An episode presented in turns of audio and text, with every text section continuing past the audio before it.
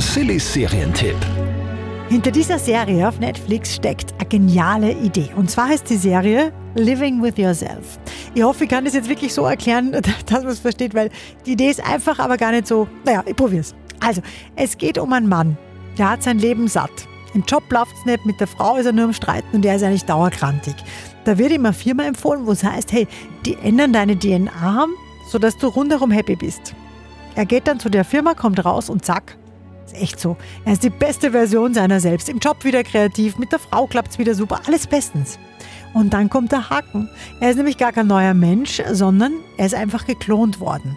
Sein Happy Ich hat quasi sein Leben übernommen und sein grantiges, unzufriedenes Ich taucht dann auf einmal vor der Haustür auf. Ich bin in einem Spa aufgewacht, bin zur Arbeit gefahren, bin nach Hause gekommen. Ich bin in einem Grab aufgewacht und bin losgelaufen. Sechs Stunden lang. Und dann finde ich sie, was auch immer sie sind.